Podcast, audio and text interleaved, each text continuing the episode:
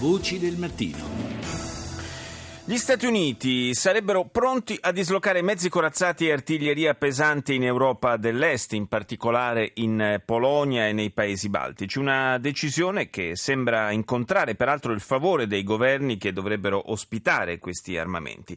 Ne parliamo con Aldo Ferrari, docente all'Università Ca' Foscari di Venezia. Buongiorno professore. Buongiorno a voi. Certamente sentir parlare di artiglieria pesante, carri armati, forse anche missili, non, non sappiamo esattamente in che cosa dovrebbero consistere questi eh, armamenti pesanti da dislocare eh, a ridosso del confine russo, ci riporta eh, un po' a un clima da guerra fredda che pensavamo di esserci lasciati alle spalle.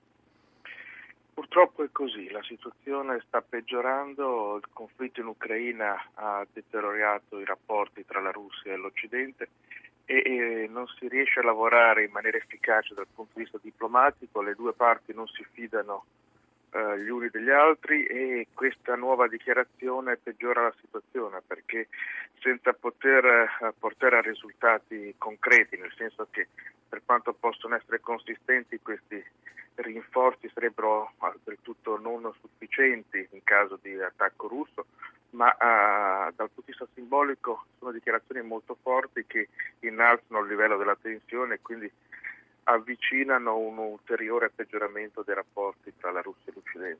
E infatti, sebbene ancora non ci sia nulla di ufficiale, c'è già stata la prima risposta da parte di Mosca che ha annunciato l'intenzione di reagire schierando più truppe al confine con eh, i paesi NATO. Quindi si rischia davvero insomma, di, di, alzare sempre più il livello del confronto, sperando che eh, si mantenga nei limiti del confronto.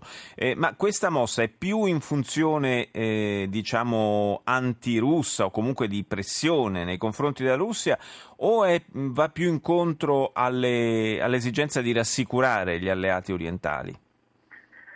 Ma vede, questi paesi dell'Europa orientale hanno naturalmente un percorso storico difficile nei confronti della Russia e gli ultimi avvenimenti li hanno sicuramente preoccupati. Da questo punto di vista i loro timori sono comprensibili e anche giustificati. Questo non vuol dire che eh, fare dichiarazioni del genere o peggio procedere in questa direzione siano utili dal punto di vista eh, della soluzione del problema. Quello che non si riesce bene a capire è se l'Occidente abbia realmente chiari i rischi che corre con questo tipo di politica, perché innalzare il livello di scontro senza procedere contemporaneamente alla soluzione del conflitto sicuramente allontanerà la Russia dall'Occidente e la avvicinerà alla Cina sia dal punto di vista economico che da quello strategico. Mi sembra che fermo restando che la Russia si è mossa male in questi ultimi anni, l'Occidente sia miope, sia incontrollato e si stia muovendo in maniera profondamente sbagliata e controproducente. E poi se vogliamo allargare lo sguardo alla situazione più complessiva del pianeta, una visione più globale, dobbiamo dire che forse tante energie politiche, diplomatiche, potenzialmente anche militari, eh, sprecate nel braccio di ferro tra eh, Russia e Occidente, forse potrebbero essere impiegate meglio in altre zone del pianeta. Potrebbero e dovrebbero, e dovrebbero, perché ci sono troppe situazioni irrisolte nelle quali la Russia dovrebbe dare il suo contributo e potrebbe farlo al di fuori di questo clima di confronto, che non vuol dire facilitare o dar ragione sempre alla Russia, ma ripeto, ho la sensazione che l'Europa e l'Occidente stiano sbagliando completamente, dedicando soltanto alla parte russa la responsabilità. La sentiamo malissimo, professore, adesso. Non so? Che...